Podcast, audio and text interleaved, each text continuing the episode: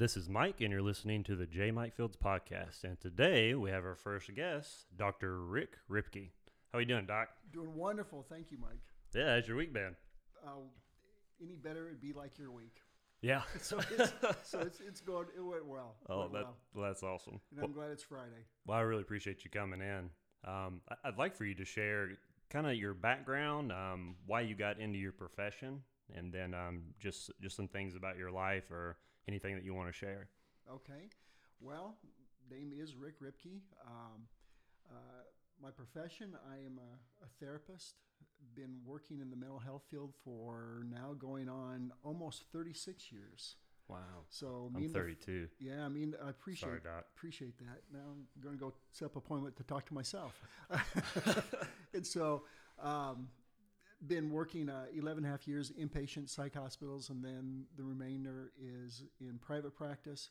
Uh, my background is is uh, got a master's in um, counseling, and then I have my doctorate in uh, it's a DMin, but it's kind of a dual doctorate. It's a doctorate with an emphasis in cognitive behavioral and then theology, and so it combined. So uh, my wife and I started our practice 20 oh my goodness 21 years ago.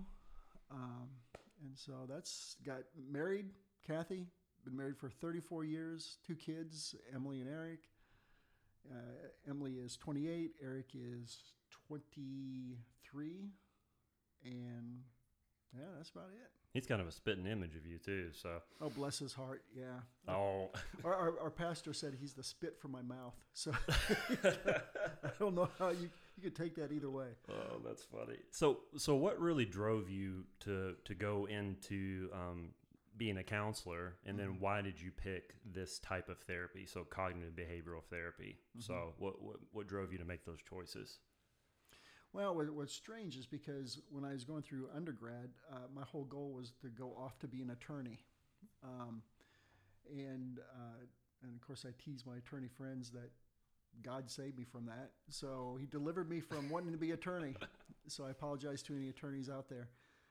And but what drew me to it is that uh, it, all through my life, it seemed like I was the one that people would go to, you know, not without even knowing it. And uh, I, kind of reached a, a pivotal point where I thought, well, I could continue my trajectory to law school, but that just didn't feel right. You know, it felt like I was missing something. And, and actually, I started to recall uh, one of the classes I had in, in school was a psychology class. And actually, I went and part of it was uh, a degree in psychology. Uh, and I thought, you know, I really like this. This uh, I, I could feel that I could make a difference, um, not litigation, but actually to grow people to get unstuck is really the passion that I had even way back then. And so it just kind of moved me into the direction where I'm at.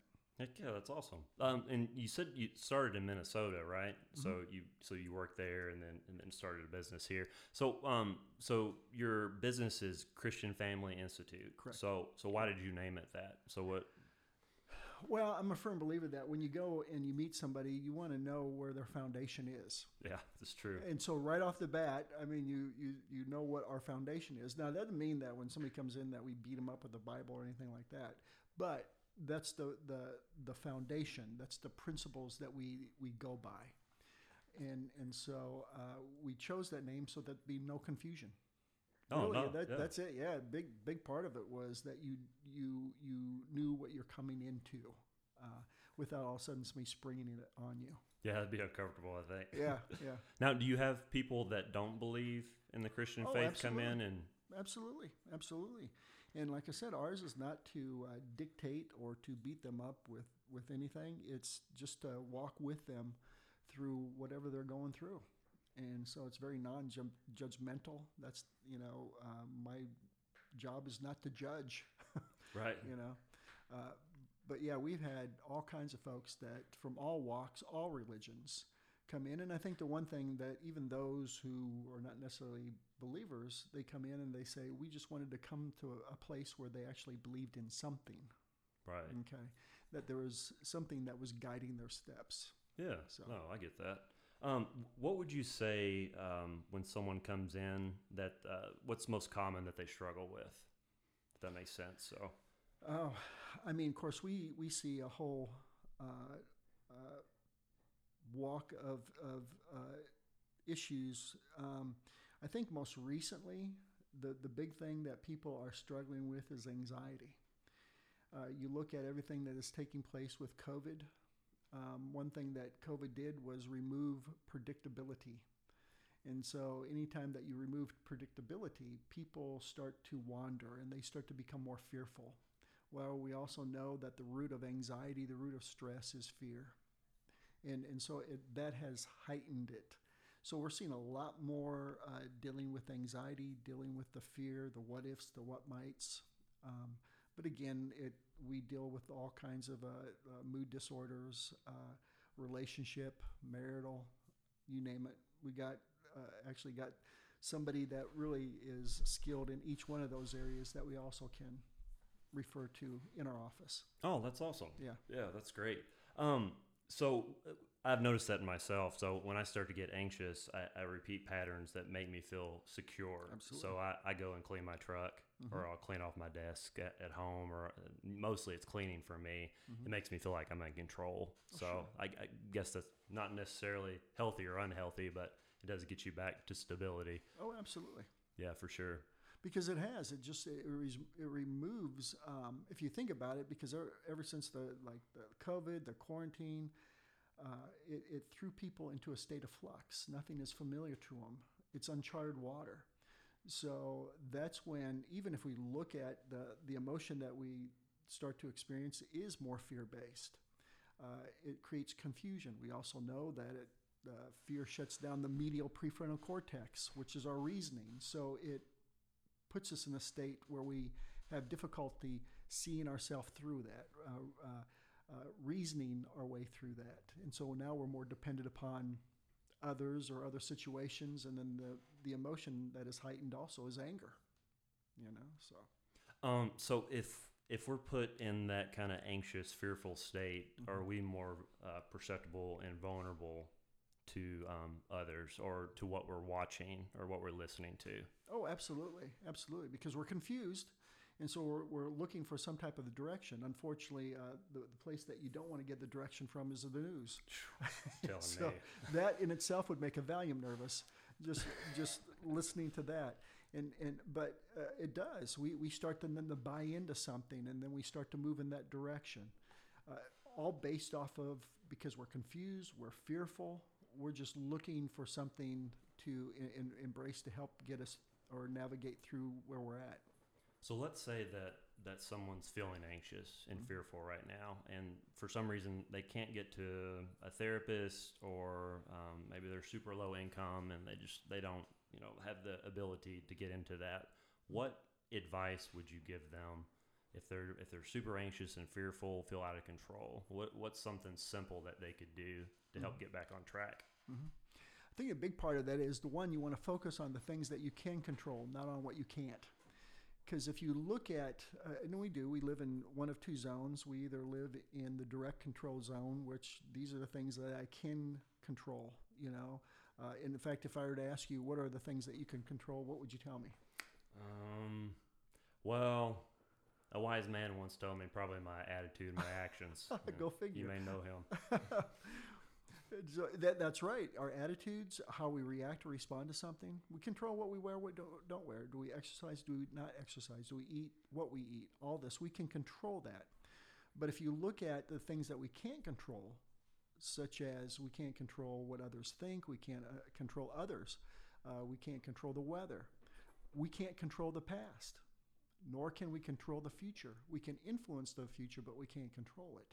And the more we live in that no control, uh, the more anxiety, the more depressed, the more worrisome we become. We worry about what if, what might, what's going to happen when. Uh, we worry about what I call I call it preparatory misery. We're preparing to be miserable in the future that we're not even there yet. And so the more we do that, the more we focus on the, that type of future, the more anxiety arises. So the first thing we have to do is get a handle on our thinking, and that's why I like the the, the cognitive behavioral approach. Uh, it, it is once we start to change up the way we think about something, what that does is in, uh, influence our, our emotions, which then affects our behavior. So I'm going to focus on what I can control. I can't control the, this COVID thing. I can't control how other people act. I can't control politics. I can't control any of that. But what I can control is okay, when I'm stressed, what do I do with it? Uh, do I self medicate? Drugs, alcohol, whatever, doesn't make any difference. Well, I know that's not real healthy for me. So, what I'm going to do is I'm going to focus on things that I can direct, such as I'm going to, um, uh, I, I might log, okay, just to purge these thoughts. And that is where for 10 minutes I pour out what I'm fearful of, what I'm concerned about, what I'm anxious about. And then after that 10 minutes, I go into five minutes of gratitude. And science is showing just what gratitude can do to us. I mean, it changes our neural pathways, you know, uh, but also realizing that the mind's going to lock in on the very last thing that you write. And so instead of uh, stopping at the purge point where I'm putting down all this this chaos that I'm dealing with, I'm going to have it lock in on the gratitude okay, which in turn starts to set in motion different chemicals in our body as well. Uh, the other thing that we look at is what are we doing for self care physically? You know, are we are we exercising? Are, are, are we watching what we take in? You know, as far as uh, are we promoting more of the, the, the the empty carbs, which creates more of a carb induced anxiety after a while, or are we uh, trying to eat a little bit healthier? Uh, when we say exercise, just going for a walk. I mean, especially at the 20 minute mark, that's when the, the serotonin is released, and that's where we feel better about things. Are we connecting with others? Not controlling others, but connecting with others. And that's where we have uh, people that we could just call up or or what is it now zoom of course now there's something called zoom fatigue which you know I'm sure oh my gosh yeah. but anyway wh- who am i um, connecting with is, is real important. Uh, and there's, uh, but th- those are things that fall into the category of what can I directly control. Right. No, that that's great advice. I, I know when I journal, um, you know, when I you know when I'm fearful of or what's going on, I, I do not hold back. Uh, I'm all out on it, and I think a lot of times people, um, even clients that I work with um, in life coaching, um, if I have them journal, uh, just if they're, you know, typically what I do is I help someone um, get from where they are to where they want to be mm-hmm. as far as something actual physical. So mm-hmm. um, let's say they're wanting to start a business um, and then things are going on and they say, I just feel overwhelmed and this is too much for me. Um, I have them journal, but they always like, and sometimes they'll show it to me, mm-hmm. um, but they always act nice or they're oh, like, yeah. you know, and I'm yeah. like, no. no. I'm like, no, you've got to, I mean, just give it to me. That's correct. Like, I don't even care if you're talking crap about me, just give it to me. That's correct. Um, and then I, I tell them to do the gratitude thing as well. So, but I do notice that they try to hold back. So, no, no, no. We got to be real with it. If you're not real with that, it's still stuck. Right. You know, that's where you call it the purge, you know. And so, uh, because if we're if we're not letting go of it, it's still stored in our happy little noggin, in looping until we do something with it. No, that makes sense. Yeah. Yeah. And, and the other thing too is that we have to give ourselves during these times and with anxiety because like you said we have a tendency of going back and doing the familiar we, we have this habitual behavior that we kick into all right well because it feels comfortable even though it's not healthy it feels comfortable doing the things that are you know that we is familiar to us so there comes a point in our life that we have to give ourselves permission to be uncomfortable mm-hmm. you know, it's in the uncomfortableness that we start to grow. You know, instead of going and and when we get anxious and angry, screaming that, you know what, it feels uncomfortable holding my tongue. It feels uncomfortable uh, just writing it down. It feels uncomfortable not doing what I once did. But the more I stay with that, the more it becomes what is called an unconscious competence. Uh, it becomes second nature to us. But to create a new habit, it's not to focus on the old habit, it's to focus on the new one that you want to create. And is it different with every individual, or is it a certain amount of time it typically takes for someone to integrate a new habit like that? Or does it depend on the emotional high, or, or what would Yes. you say with that? Yes. Yeah. Uh, Oh, yeah, all the above. All, all those things. yeah. Well, I noticed if I'm Uh. so let's say someone is is more agreeable Mhm. and they have um, problems being assertive. Mm-hmm. So if they start to do that and they're super uncomfortable, and typically if someone's more agreeable and they're happen to be assertive and have some conflict, it makes them extremely uncomfortable. Mm-hmm. Is it more likely to push them to to go towards being more assertive because of the emotional state? If they get benefit from it, let's say they did it and it, that had a good reaction, Mm-hmm. so they negotiated with somebody and it turned out okay, Mm-hmm. and then af- after they felt good. So does that play into well? I think I'll do that again. Mm-hmm. So oh, sure, because it kind of reinforces what you just did. yeah, it, is there a serotonin release too? I feel like I've studied some on that, but If you look at the, the neurotransmitters, anytime that we, like even practicing gratitude or being thankful for something, we have the, the, the serotonin, we have the norepinephrine, we have the dopamine, uh, again, the neurotransmitters that are being released. And when we get reinforced for something that we did, it also gets released. So there's a chemical reaction that is taking place in there as well. Um, and, and because what your, your question is a good question because you said, okay, does it take longer for some than others? Well, part of it is is how intentional are we with doing what we want to do? Uh, it was once said that Satan thrives in our inconsistencies, and I'm a firm believer. People start something for a week or two, and then they go back the old way, and then it seems like it elongates their process. why do you think that happens? Well, so what's most common? Why do people start and then you know end up sabotaging themselves or stop? You know, in, in any area. Well, I think this is about 95% of our decision making, our behavior comes from our subconscious. Only 5% or less, even, comes from our conscious. So the, the conscious feeds the subconscious. The subconscious is in charge of all these wonderful things breathing, uh, involuntary muscle movements, all this good stuff. But two things that the subconscious cannot do it cannot discern between what has been taking place in the here and now or what took place 20 years ago. So the more we start to fixate on things that have happened in the past, something negative, it floods our system with the same feelings that we had back then. So our bodies are literally Our- there. Maybe our minds not. but- Yes, yes. So it's saying it's taking place now. Well, it also cannot discern between what is real or imagined. Okay? And so when when we look at this and, and we want to move forward, well, the subconscious, uh, especially if we've been in the state of anxiety for a while, it kind of regulates that. Okay? It says, okay, this is your natural.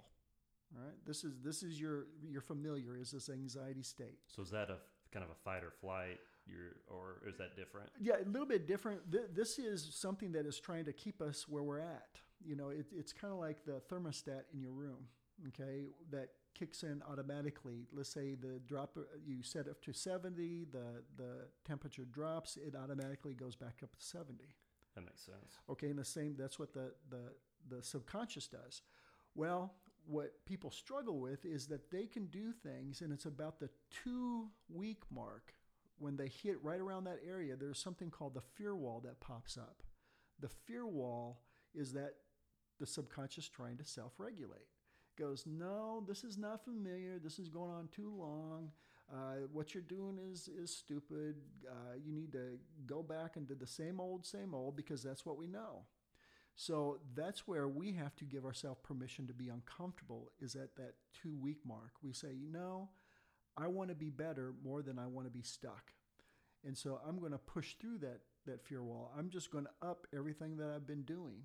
Okay. And then now, once we move through that two week period and we stay consistent with it, well, then the subconscious says, okay, this is a new familiar. So it self regulates. So are you literally teaching your body that it's safe? Yes. Yeah. Yes. It's saying, okay, now this is going to be different. So, and then that's when things start to change. Uh, somebody once said it takes 21 days to create a habit, which is false. You know, uh, that's it's kind of setting people up. It really takes about uh, three cycles of 21 days. So what is that? That's 63 days. But um, and that's not in granite. But that's where we really focus on. Okay, for the next couple of months, I'm going to give myself. In fact, I'm going to relish in it. I'm going to give myself permission to be uncomfortable. That's that's making me uncomfortable thinking about it. Oh, as it's, yeah, it really does. But that's when change start to come. But it's also what do we do in that time? Are we feeding ourselves with the right stuff? Are we uh, the, the the dialogue is our internal dialogue going the way that actually is is relatable to what it is that we want to accomplish. So Um, also, so you said basically kind of three cycles. I- Is it less intense as the cycles go through? oh sure yeah yeah, Are you experiencing? I know you mentioned often residue. oh yes yeah, there are residues uh, and that oftentimes comes with trauma. We go through a traumatic situation. And we get through it, and then there is something called shadow grief, or the residue part, where it kind of shows up a little bit later. It doesn't mean that we're going back to the same way, but what it means is just it's just the residue part. We, we continue to work through it, and the residue starts to get smaller and smaller. Yeah, that makes sense. Yeah. Oh, that's awesome. Oh, mm-hmm. that's super cool. Um, yeah, I do know. Yeah, even in myself and, and clients that I work with, I, I noticed that that two week mark is super important. Yeah. So I, I actually I had no idea this is what occurred. So Mm-hmm. I mean that helps me a lot um, because it, it gets you prepared and set to Oh, yeah. help and you know work through that or at least inform and let them know that may happen. So Correct. oh, Correct. that's super cool. Yes. Well, and uh, when the more you can name something, more it, it removes its ability to own you. It's like scary in the in the shadow and or in oh, the darkness. Oh, absolutely, absolutely. When, when when when you when you say, okay, I know what this is. This is that fear wall that they were talking about. You know, I, I know then that I could push past that, and and that's when we start to take additional steps. Okay, because I know what it is. What throws us off is when we're faced with something that we don't know. It confuses us, and so we think, oh, this is not working, or uh, I might as well just give up. You know, or or if people happen to mess up one day, then they go, well, what's the use? I messed up this day, and you know that kind of falls into this all or nothing thinking that we got to get past. And that's that self talk you're Yes. talking about. Yes, yeah, Yeah. because the the, the self talk feeds the subconscious. What we tell ourselves, uh, even in Scripture, it talks about footholds, strongholds. The more I I hear something, especially for myself, the more it affects how I behave and what I become. It goes back to something called the belief, behave, become cycle. So, what I believe affects how I behave and ultimately what I become. So, if I see myself as less than, inadequate, unlovable, a loser, well, the more I behave in a way that reflects it and then ultimately become that. You know, because when it becomes that, it goes back into the, the cerebellum, and that's where often they think that's where the subconscious lies. And, and so, we, we, in fact, because we start to feel it, now we're connecting the feeling to the thought, which is extremely important. Gotcha. Um, so you talked about beliefs was the first step in that. So so what are some common um, limiting beliefs that, that people get stuck with? You know, and, and also how what's the best way to help identify those? Sure.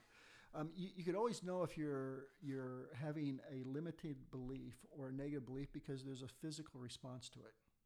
Okay, that when we start to think, um, uh, when we start to feel anxious, or when you start to have anxious thoughts such as "what if," "what might," or uh, if you're preparing to do something and you're thinking, "Oh, they're going to think that I'm a failure, that I'm not good enough, that I'm inadequate," well, we will start to feel that physically.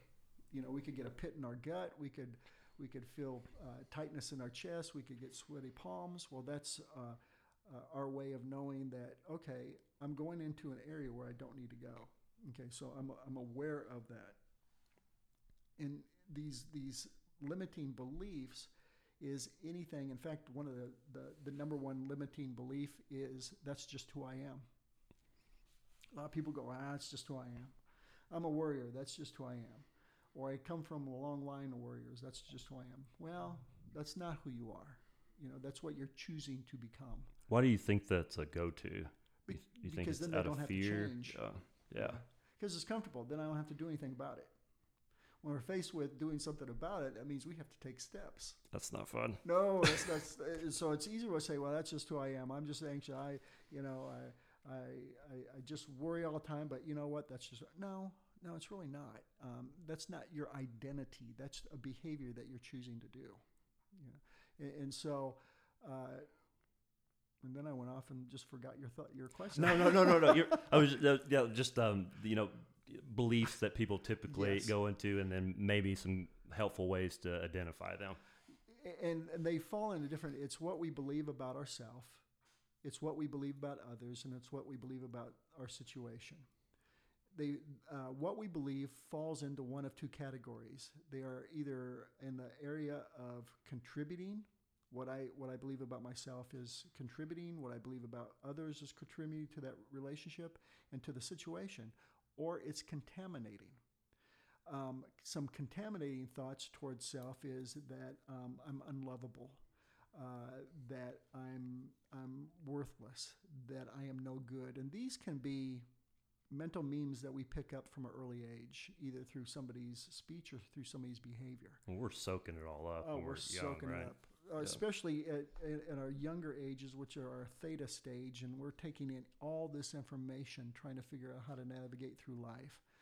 And so, you know, we, we uh, put ourselves down by saying, you know what, I'm not good enough, I'm less than, I'm, I'm worthless, I'm incapable, you know. When we look at even uh, uh, limiting thoughts toward others, is that where I'm, uh, again, I'm not lovable, I'm, I'm not approachable, or we, we start to figure what's going on in the other person's head. You know, we, we try to project into what we think they're thinking, what we think they're feeling, what their motives are. And 99.6% of the time, we're wrong. You know, Usually we don't even know what we're thinking. Oh, we Or don't I, have a I clue. don't. yeah, we don't have a clue what we're thinking, and we're trying to mind read somebody else. So that becomes limiting, or comparing ourselves to other people. So are we are we acting out our belief when we're doing that? When we're trying to like read people's thoughts, you know, so just to reaffirm the belief. So are we do we unconsciously try to reaffirm those things? Does that does that keep you safe even if it's an unhealthy belief? Does that make sense? Oh, sure, sure, certain degree it does. Uh, in fact, if I were to go to you, and this is how these little uh, biases start. If if I go to you and we're having a conversation, and you said, "Rick, did you know that everybody who wears plaid is mean?" And I thought, well, that's kind of weird, but okay. Well, and I have and I happen to go to the mall. Heaven forbid, but I'm at the mall, and and I see somebody walk over to me or walking past me, and they're wearing plaid. Well, our body starts to reflect what our thoughts are telling us. It goes back to that neurolinguistics. You know, well, so I start to see somebody walk past me wearing a plaid shirt. And so I start to wrinkle my face and I recall what you say. You said, you know, Mike said that these people that wear plaid are mean. And so I got that look on my face. Well, all of a sudden that person looks at me, and if he sees this kind of scowl on my face, what is he going to do? Do the same thing back. He's going to mimic me. So Yeah. I go, oh my gosh, Mike is right. They're mean. Not even taking into account what I'm producing. See, well, same scenario. I would come into uh, your office and I say, "Hey, Mike, how you doing?" And then you say, "Rick, did you know that everybody with beards, so you know we both have beards, are are just as wonderful and nice as they could be?" I go, "Okay." So again, I'm at the mall. I see somebody with a beard, and I'm looking at him. I go, "You know what?" Mike says that, and you can even hear it in your voice. Mike said everybody wears a beard or not, and so I got kind of a grin on my face. They look at me, and what do they do? Smile. smile. And I go, oh, Mike is right. And it's now just reinforced it, even though I was the one that was initiating it. Man, that's kind of scary. It is. So I, I always have to look at there's a rule of thumb is that we teach people how to treat us. Hmm. Not not necessarily kids, but we do. And sometimes we teach them that not to be appro- that we're not approachable. You know, um, sometimes we teach them that uh, that they uh, that we're not honest. You know, because we have maybe have a history in that. Again, we teach people how to treat us. And so part of it is to become aware, and, and really knowledge is understanding yourself and understanding those people around you. But then wisdom is how they two play with each other. You know how how they connect. So how do you become more self-aware? How do you how do you examine and become conscious of those thoughts? So Mm. li- like you just said, people can su- make suggestions, and then you go and uh, let's say you don't even notice, like you're talking about the guy in the plaid shirt, and let's say that you don't even become conscious of that was said earlier, but Mhm. you see the guy in the plaid shirt, and then your anger, and you don't even remember that someone told you that. So Mhm. so how do you stay conscious in that? How do you become more self-aware and able to identify those things in yourself? Well, I think a big part of it is we become introspective. And, and so if that happens, then the, instead of because what we want to do is is uh, attack outward. We want to go external first. Okay. Um, if Not my fault. oh, not my fault. If this person would just be different, do different, the situation would change, then I'd be happy. Well, if I'm living in that realm, that's no control, and it's going to be transient. I'll be frustrated. So the first thing, if I start to feel that irritant, I have to go, okay, wait a minute. How am I perceiving this? Am I having any type of thoughts that are un- unhealthy, such as catastrophizing or awfulizing or all or nothing thinking or, or uh, am, am I the one? Am I really thinking something that is true or is it an assumption? If it's assumption, I'm not going to go there. So it really goes back to we have to we have to stop and we have to take a look at ourselves first, you know, uh, because that could be where it all stems. No, no, I think that's Yeah. exactly right. So when we project it outwards, it's it's an avoidance thing too, right? So we're trying to avoid looking at ourselves and making Yeah. changes. It's everybody else's fault. Yeah, it, it, it's it's everybody else. We will fault find. We'll you know we'll try to blame shift. Um, uh, and, and, and really what we need to do is first take a look at okay is there something that now if it's not in fact there was a, a scripture that says before you talk to somebody about the splinter in their eye you have to remove the plank from your own so It's kind of hard to get out of. Oh, it is. I tell you. uh, So long before any psychologists or cognitive behavioralists came up with it, was written thousands of years ago. Is to to make sure that our thinking is in a healthy state, but also realizing that I got to take care of my own stuff before I go and address somebody else. No, but I think it's absolutely right. Yeah. Yeah, with that. So I, I notice a lot um, when I know I'm supposed to be doing something, or I Mhm. know I'm I'm wrong about something. I feel a lot of resistance. Mhm. Yeah, you just feel it. It's probably the best word for it. But I, I know when I when I confront that resistance and, and I do what I'm supposed to do, um, that's when I feel super good. Like I, that, and we talked about the serotonin release and all that kind of stuff. So it's really just if you can get started and build that momentum and be aware of those two weeks and then those Mhm. cycles that go in for those three cycles you talked about. That was Mhm. about 60 days, you said. Mhm. Um, really, you could completely change your whole life in 60 days, could you not? If you built momentum from that state, started building confidence in that. Sure, you could you could change all kinds of, of things in, in your life. The thing is is consistency. It all goes back to the intentionality in which we do something. Uh, the and it, it is and to reward ourselves when we get to those states. You know, What, what's a healthy reward? What do you mean by that? So, Uh, I, I like chocolate. um, chocolate chip cookies. Uh, no, it's it's even what we tell ourselves. It is, um, you know what? We could celebrate this. You know, we could celebrate when we go through these milestones. Um, and a, lot of it is, and it depends on some people are more internal driven, some people are more external driven. Some people, and we all need appreciation for what we do, but but we also is, is what we tell ourselves about that. Um, when when I celebrate, it might be even in, in writing my in, in my uh, log or my journal. And again, I call it log because it sounds more manly. So, Right. uh, but it, it- so when I'm logging, it will go. You know what? I, I, I- I went I, I got to a milestone right now. This is a standing stone moment for me, you know, and, and I write what it is.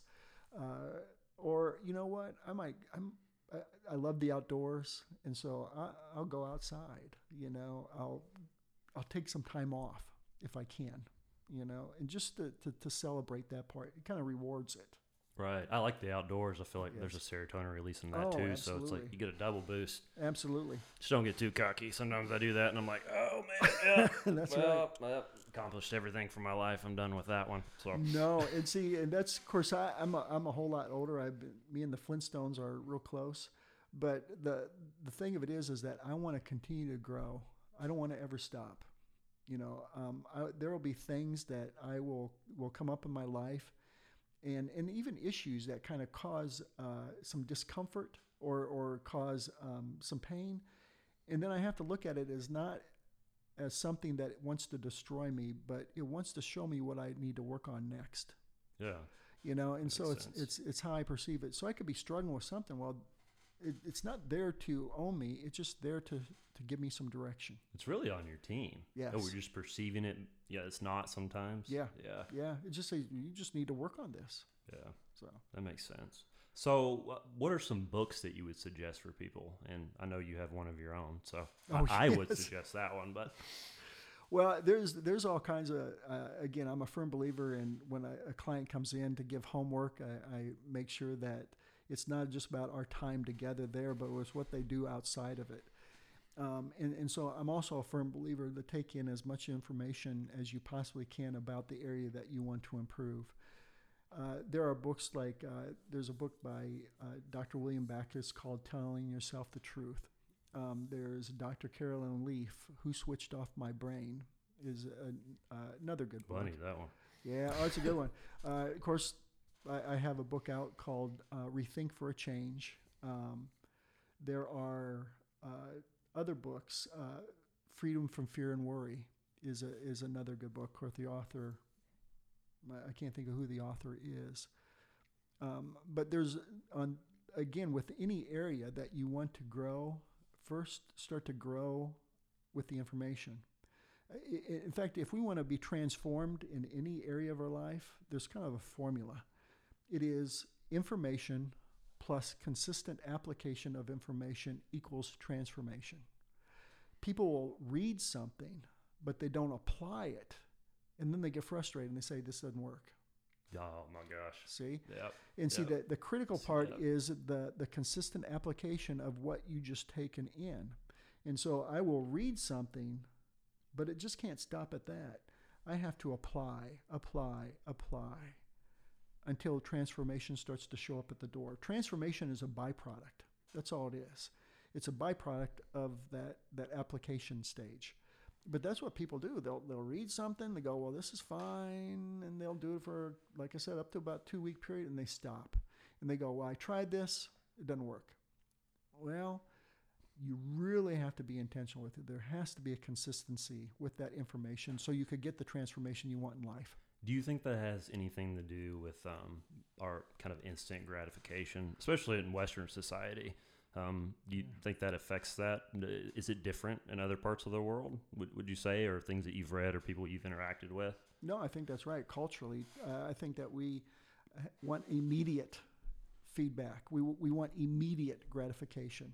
Of course, if you look now, we have uh, microwaves. If our if the microwave doesn't cook our food in uh, 30 seconds, then we're impatient. Uh, computers. I mean, people now, if it's if, if it's not connecting you with uh, the individual or what you want immediately, even things like speedo. We wear speedos because we want to get going faster. Uh, uh, we'll even have things like uh, shampoo and conditioner in the same bottle, so it takes out the all-consuming conditioning. Fast food, we go through fast food things. So yeah, it, it, just society is saying you got to hurry up, hurry up, hurry up, hurry up. What we what we really have to understand, and I once heard this in a book, so this is not original. I, I once heard somebody say that we're trying to go light speed, but we're designed to go camel speed. That's good. And, and Yeah, so we need to go through the process. It's the process that grows us. But what we want is outcome immediately. There's no growth in that. None. It, it, it's when we go through the process aspect that we start to grow. Well, it's almost like we prove to ourselves. It's almost like you're teaching your body and your mind that, Mm-hmm. like, you can look back in the past now and say, like, well, I stuck with this. Like this, I have a proven track record Oh, now, and I can stick with these things. Absolutely. Yeah. Well, I remember even in sports, and, and, and you, you know this too, is, is when you're playing ball, the coach will come over to you and say, hey, you need to change your grip or you need to hold your hands differently or, or whatever. Well, at first it feels really uncomfortable. You think, this doesn't work. I just, uh, but you stay with it because it's the correct way to do it. You stay with it, eventually, then that's when the muscle memory kicks in. That's when it feels natural to you and it feels unnatural going back. But what happens is that when we're in that stage, and just like in sports, coach comes over, you need to do this. Well, but don't worry about the score. Don't worry about you know what you think that you're if you're winning or not winning. Just do it. Well, what happens we get started and we change our grip on something, but we're not getting the score that we want. So automatically we go back to the old way of doing things, and now we stay stuck. Versus, okay, I'm going to stay with this regardless of the outcome until I, until it becomes a healthy outcome. That makes sense. Um, it's always fun when you uh, when you do something automatically and you didn't think about it, and then for the first time, Oh, and then yes. you so if you're you know passing a football or you you, know, you change the way you shoot a jump shot, and you're you constantly having to think about it. You're still in that. What's the initial stage called? When I was skydiving, used to talk about this a lot. Um, that you're still thinking about what you're doing, so you're not doing Oh. it naturally. Yes, there. And if we go through this, this actually goes through uh, Maslow's hierarchy of learning. In the first stage is called the incon- or the unconscious incompetent stage. All right, where we're dealing with an issue, uh, and we're not quite sure what the issue is, and the incompetence is I have no tools to deal with that, which I don't know what it is. Well, well, then it moves into the, the second stage. is called conscious incompetence. And this is where uh, we're conscious of what the issue is, but yet we don't have any tools yet to help get us through that issue, which then moves us to the third stage, which is conscious competence.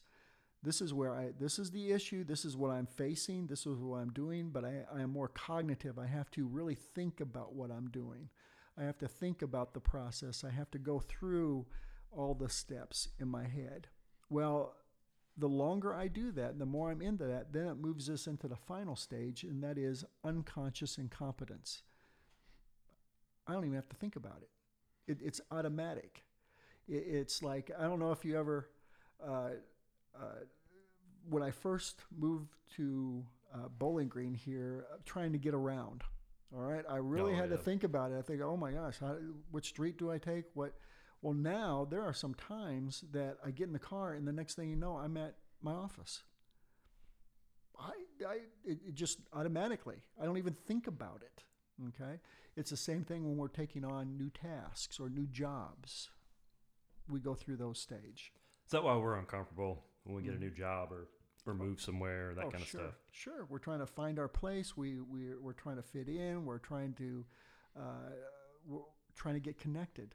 But the the more again we're there, the more we're we're uh, moving through it. The more we're putting in the, the steps that we know we need to do. The more then it starts to become comfortable.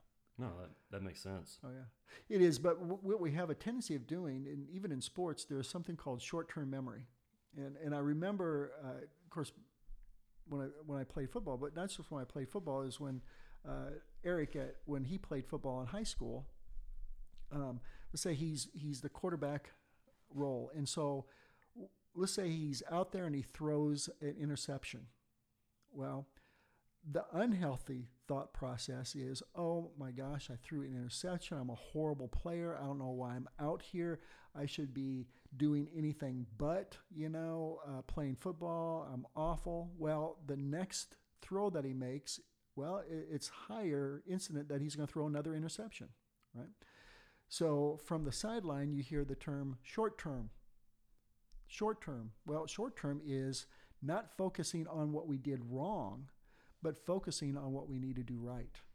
Well, instead of I got to throw off my back foot, I got to make sure that I lead them five to 10 yards. I'm not going to throw into a gathering. Well, at that point, now you shift your focus from beating yourself up, but then to, okay, this is now proactive. This is the, the steps I need to take. It reminds you to go back into that. Yes. So when we mess up, is that um, a, a fear trigger? And it's it's almost like, well, I'm not doing something right here, Mm-hmm. and I need to I need to uh, restart this from the beginning, or something like that. Oh, sure. yeah. No, it is. It is a fear. And that's where we, when we mess up so often, that gives our, ourselves permission not to continue. Yeah. It's that all or nothing thinking. We forget of all those steps that we did take, and we just focus on that that singular mess up. Or I mean, on a daily basis we mess up, but it's what we do with that mess up. Do we focus on that, or do we focus what we need continue to do? Yeah, and, and saying that short term, that that's just a good quick reminder, Mm-hmm. That's right? So it. your brain just, oh yeah, you know, I just messed up. Just need it. to focus on the next one. Yep, yep. Yep. Shift it, shake it off. And the coaches, I don't know. You probably had coaches that if something went, go shake it off. You know, just walk off, get, get going. Well, that's the uh, another way of saying short term. Just you, okay. Don't focus on that. Focus on what you need to do, not on what you did wrong. No, that makes sense. Mm-hmm. That makes a lot of sense. Um, I was going to ask you what what made you want to write a book? So, and and, and why um, did you title it the way you did? And, and, and maybe you could share some of the information and, and, and what, how it could help someone. Like, who would this book be good for? Sure. It was, uh, I had written uh, numerous articles in the past, and, uh, and really, I didn't really even care uh, about writing. I didn't have any really interest in it. But it was, it was so strange that um, when I would see something, I would automatically just kind of go home and kind of jot it out, you know, or if I had an idea, I would, I would write out, not knowing where it was going to go and then just people throughout the years would say, "Have you ever thought about writing a book?" No, I don't want to write a book. You know, uh, and so uh, it was being reinforced by people that were just coming across my path. So I said, "Okay, maybe God's trying to tell me something."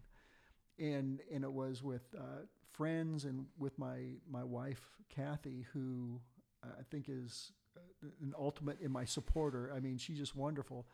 Uh, she goes, "You need to start," you know I thought, oh, okay. So I compiled some stuff, and I thought, okay, I'll see. I'll, I'll test the water. I'll, I'll, send it to an editor, and just see what they think.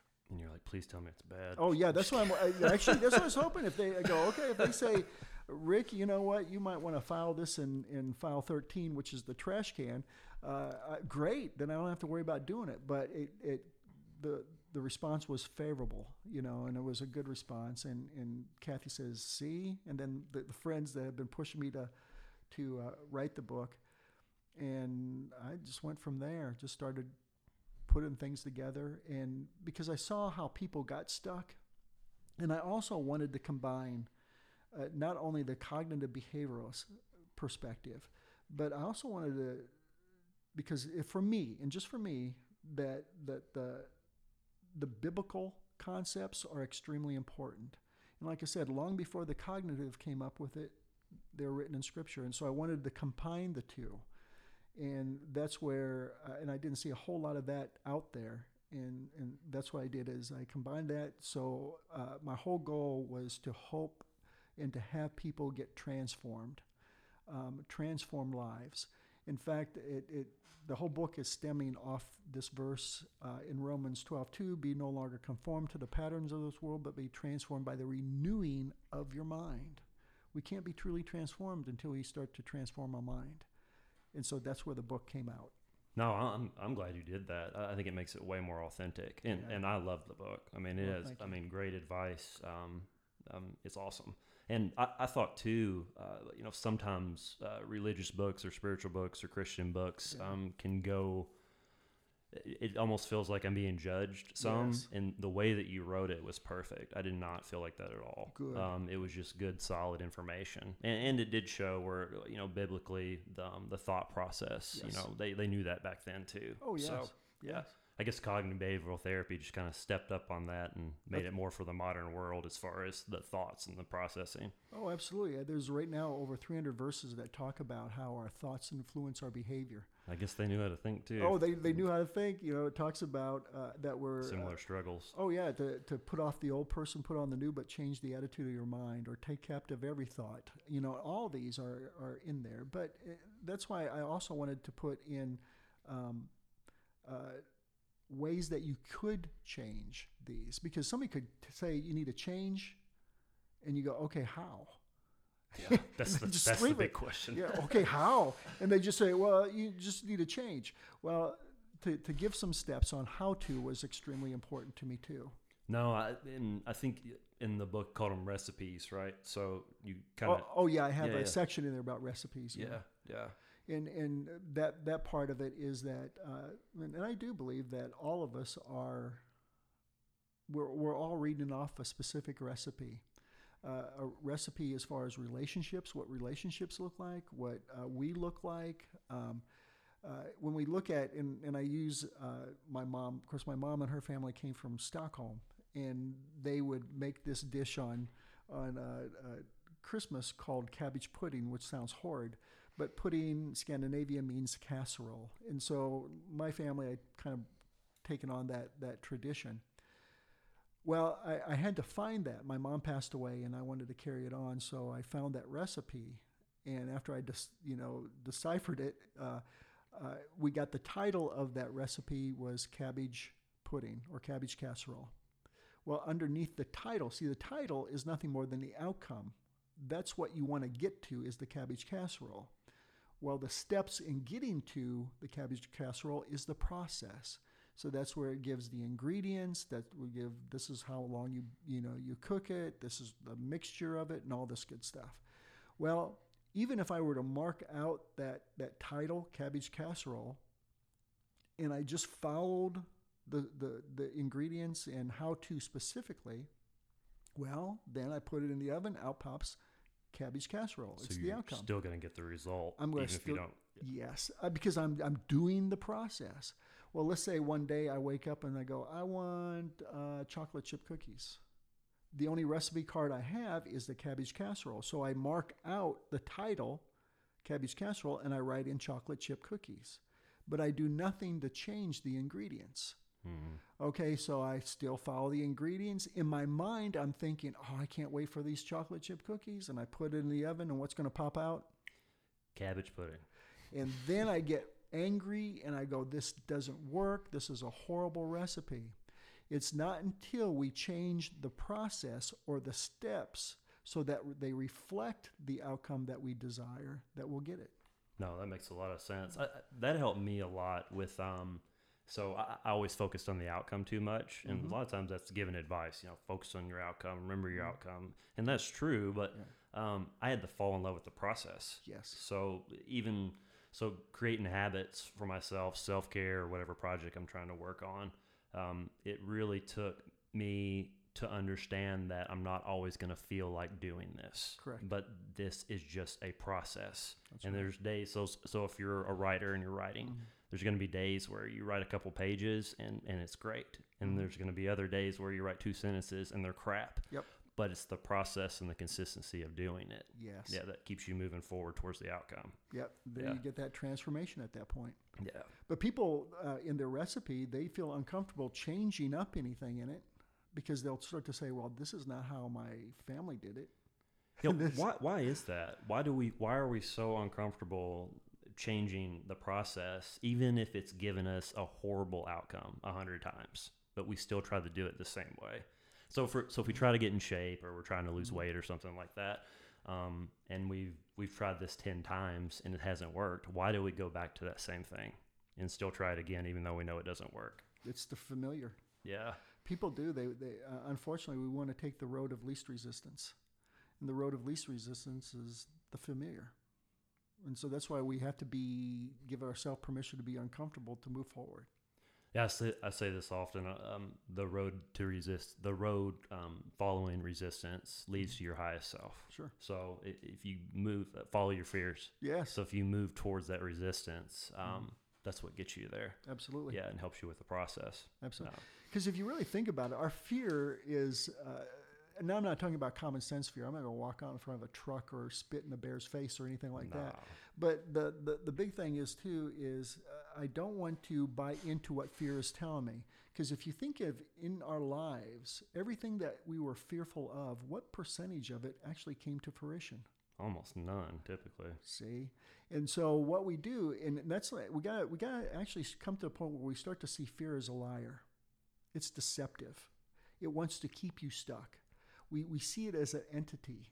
You know, and the entity that comes to mind is that Mucinex man. You know? Yeah, yeah. or or what is it in uh, Harry Potter? The um, the the The the um. they float around. That's and it's funny. That's uh, actually used you as an example on a couple podcasts ago, and it's the Death Eaters. yes, Death Eaters. Yeah. Well, that's to me. That's what fear looks like. All right, they're like, and they remember and they just suck the energy out of you, but they do it through deception. Fear is a liar. It always has been. It always will be. It wants to keep you stuck. It wants to keep you hindered, and and we feel comfortable giving into the fear just because it's our familiar. But we come to the point where we go, wait a minute, it has a long history of lying to me. Well, if if we go and if we have somebody that that we know every time they come up to us they lied. All right? They come to you, Mike, and they tell you a story each and every time. Well, they come over you and they start to tell you another story, automatically you think what? They're lying. They're lying. And you just go on. They're a liar. Well, if we think about it, has fear lied to you? Oh, yeah. Typically, all the time. But unfortunately, what do we, most people have a tendency of doing? Just believe it. Believe it. There comes a point we have to question it. And this is when the fear shows up, we have to challenge it because it's like a bully, you know? It identifies our Achilles heel and pummels us until it gets its desired response. And so we, we have to, uh, uh, really, we have to confront it. We have to challenge it, and then we have to replace what it tells me to do. Oh, that So, makes that's yeah. that makes perfect sense. Yeah, I use that as an example of um, ways I would change beliefs. Yes, yeah, that's switch what those is. things. So it doesn't have to be just about fear. No, it can no, be no, anything. so if you hear a thought, Yeah. um, you, you almost view that thought or belief. Once you get down to the belief, you view it as an entity, Yes, right? it- And- yes. yeah. It, it's a mistruth. It's it's trying to own me. Right. So- So when so when you when you talk about fear being a, a Death Eater, or you know what is it saying to me? You know Uh-huh. you know what's going on here. Um, when you when you acknowledge that and see what's happening, so you're associating pain to it, Yes, right? yes. Yep. So what's the best advice to put a new belief in? It- so we got to replace it, right, or it's going to come back. Absolutely. Uh, what rule of thumb is, you take away something, you got to put something back. So if if whatever it tells me, I'm going to identify something that is totally opposite, and that's what I'm going to focus on. So if the fear comes in and says, you know what, doesn't make any difference what you're going to be doing, you're going to be a failure. Okay. Well, that's a lie. And so what I replace it with, and again, this is just what I use, is I'll, I'll go back to the scripture and says that no, he says that I'm more than conqueror, more than victorious. You know, uh, or he says, you know what, you're going to flub up. Uh, they're going to think you're a joke. No, God says if He called me to do something, He's faithful then to do it. And again, this is just me. I use Scripture. Uh, You could use other things, such as, but it goes back to whatever you go opposite of what it's telling you. You're a failure. You know what? No, I'm not. You know, um, and especially if we use the two words "I am" and we put it in the front of any statement, Strong. Oh, it's powerful. So I could say, I, you know what, I am a loser, or you know what, I am successful. I am uh, uh, approachable. I am of calm spirit. Now, a lot of times we go, well, that's lame, Rick, because I don't feel that way. W- There comes a point we need to be uncomfortable enough to where we don't buy into our feelings. Our, our feelings, if you look at the definition of a deity, it's anything that directs your steps our feelings could start to be our, our, our God. Our, our fear can start to be our God. And so that's why we go, no, even if I don't feel it, I'm going to I'm going to start to dub that over the old, you know, that you know what? I am successful, that I am of worth, that uh, I do have value. Do you think Scripture helps you not only because of, of believing, you know, in in, Mm-hmm. in Jesus and in the Bible and Christianity, but also it's associated to it brings you back to, to your power. Like Oh, it's like it automatically you, you sit up straight. You know, Yes. when you question, you know, when you question that, so you put yourself in a power position. absolutely, Yeah. absolutely. I, I, I'm always going to go to something a whole lot bigger than I am. Right. you know and and uh, again there's a lot of stuff out there uh, but it's all written by us you know? And and to me I, I do believe that the the scripture is where i could go and get my my truth. Okay again others go someplace else but for me that's what what i go to. And that helps ground me. That gives me comfort.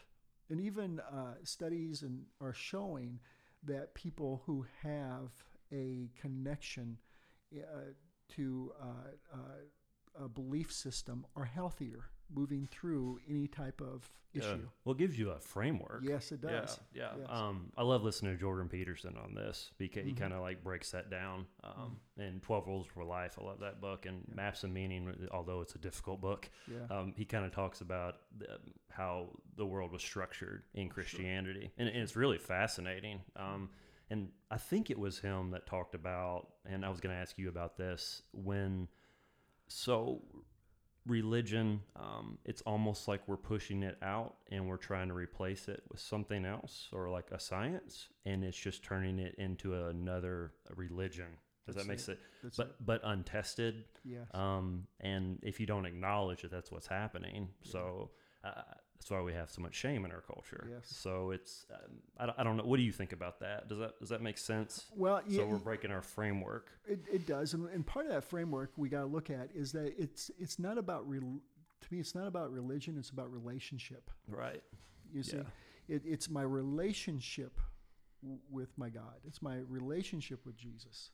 When we start to turn it into religion, then it becomes dogmatic. Then it becomes Makes sense. legalistic. Yeah. If you don't do A, B, C, and D, well, you're, you're a horrible individual. Well, no, I'm going to develop my relationship with God. And then my natural byproduct is is that I want to do these things. It's not out of condemnation because there's actually a verse in Romans 8 1 that says there is no condemnation for those who love Christ. But it is more out of I'm going to do it. It's, it's my it's my uh, I'm walking down that love path. Well, when I care for somebody, you're just more apt to want to do things for them, or do things with them, or do things um, to talk about them. When you go to religion, that's when it, we push it and we start. Anything could be a religion. Right. Yeah. You can Yeah, make anything- you can make like that. anything a Yeah, religion. Yeah. And then if we don't follow the exact same things through that, then somehow we're a bad person. You know, that's when the shame and the guilt come in. Yeah, that's so know. there's like a structure to it, and you have to Yes, do this, this, yes. this, and this. So that's the difference. That's the for- difference. yeah. And even uh, a lot of people battle with guilt. Okay, they they're eat up with guilt. Now, uh, once talked to somebody about you know you can always tell a difference between God's voice and Satan's voice. Um, God will use conviction, but conviction elevates, it heals, it restores. It's like a questioning, right? Like a healthy questioning. Uh, Yeah, it's a healthy questioning. It's, it's like if I go and I and I and I uh, uh, spit in somebody's oatmeal, God's going to say, "Okay, Rick, go make it right."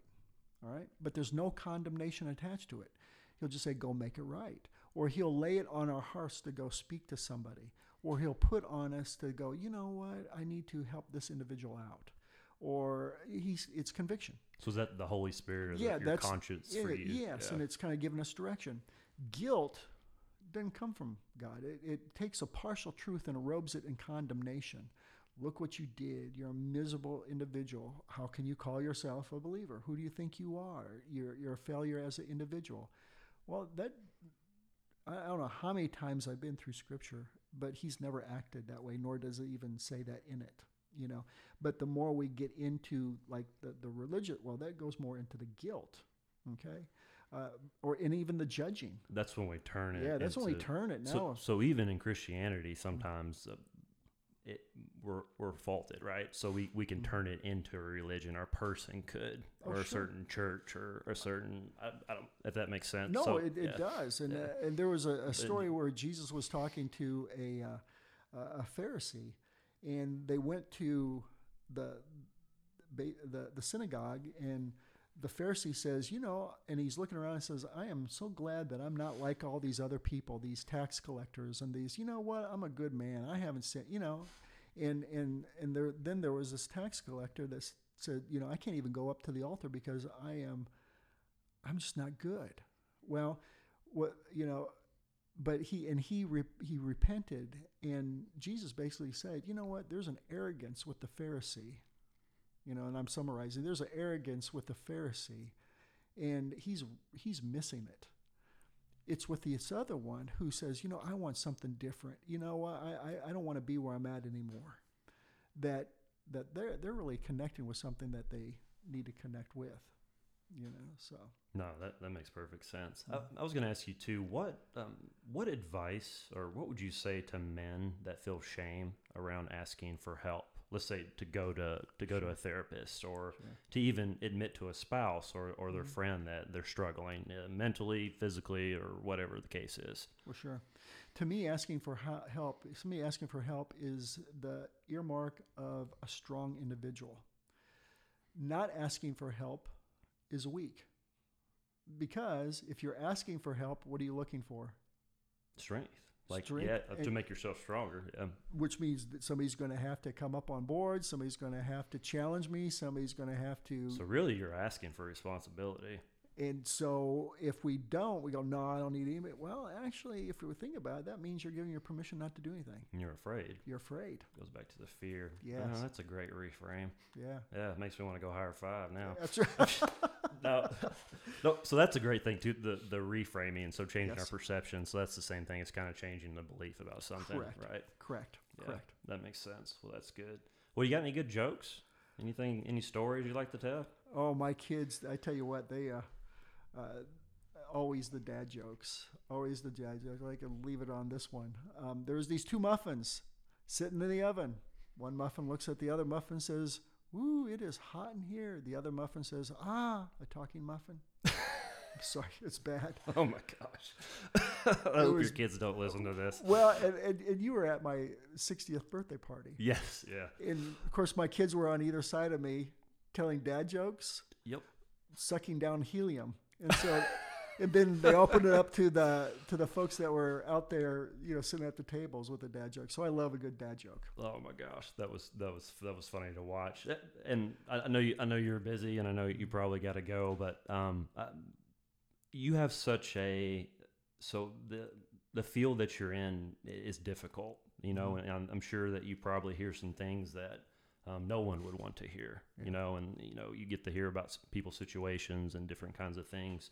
How do you keep such a relaxed personality? Like, is that natural for you? It's just um, you always seem to look at the bright side and, and joke with people, and you're always very loving towards people and, and consistent. So, so how do you do that? You know, what would you contribute to that? Well, I, I look at it, and I, again, it's something I learned a long time ago is that with what I do, it's not about me. The more we make things about us, the more anxious and miserable we become. Um, what I've learned a long time ago is that uh, what I do is not about me, and it's not even for me. What I do is just direct people to help them get unstuck. You know, I, I help direct people to something bigger than us all. You know, and and and so I think that helps me, especially when I my mantra is it's not about me. When I was in doing clinical supervision, uh, I remember my clinical supervisor said always a couple things they said is always allow the process to work, and it's not about you. Makes sense. It's good advice. Yeah, and then I have to also practice what I I, I preach. Um, to me, my belief system is extremely important. That's where I get. That's my core. Period. You know. Uh, but not that just that is that I also go and I want to make sure that I practice exercising. I make sure that I practice connecting with others. Uh, being outdoors to me is very cathartic. So No, I, I think that's awesome. So, do you, if someone wanted to work with you, do you do remote? Do you have a website they could go to? And also, um, where could, if they wanted to get your book, where would they find that? Uh, yeah, you can find the book on Amazon. Um, uh, oh, what is the the big bookstore here? Oh, Barnes and Noble. Barn, Barnes and Noble. Yeah. Okay, you could say. Yeah. I had to think for a minute too. I I, did, I haven't just lost it. forever. So you could go to the Barnes and Noble website, uh, Amazon website, and and track down uh, Rethink for a Change. Uh, they yes, I do also telehealth. Um, I have some I got some clients in, in, in China, and again, it's more of uh, I can't with you know my license. Again, it's in the in the state. Right, I have right, to make right, sure right, that, but I can do. Uh, kind of like life coaching with them outside of that, and so You- yeah, You consult for, yes. yeah, so a couple, so you consult for businesses too, and then Oh, sure. individuals for life, life coaching or consulting or whatever you call it. Yeah. Yes, yes. So I've I've done that for years, so that they they could go to um, CFI's website. I don't know what the website is. I, you just look for Christian Family Institute or put my name in, and it'll it'll take you to the Yeah. to the to the website. I'm I'm like the Geico caveman when it comes to technology. Well, your website looks great. I, th- I think uh, the rickroepke.com will actually can take you to CFI too. I'm- I'm, pretty Yes, sure. I'm yes, pretty sure. yes. Yeah, yeah. Because I think I try to do a little bit of research, even though I know you. I try to look a little bit on there, see what's going on. No, because I've I've never looked it up. Yeah. Have I- you I- not? no, I, I don't even know what my phone number is. I never call me. Oh, yeah. Well, they have the muffin joke on the website. so I okay, know. I'm just, kidding. there it is. I'm just, I'm just kidding. but yeah, they could go that, and then we could always, uh, if they call, um, uh, as far as for counseling, uh, they just call our office. But if they want the coaching, they go to the website and and we could hook them up. That's great. Well, Doc, anything else you want you want to No, share? I or- appreciate it, and I'm proud of you. Doc, thanks so much for coming on, man. I really you- enjoyed it. You're doing you're doing excellent stuff, big man. Well, I appreciate it, Doc. Yeah. Well, happy weekend to you. Yeah, you too. Thanks for listening, everybody. We'll talk to you later. Bye.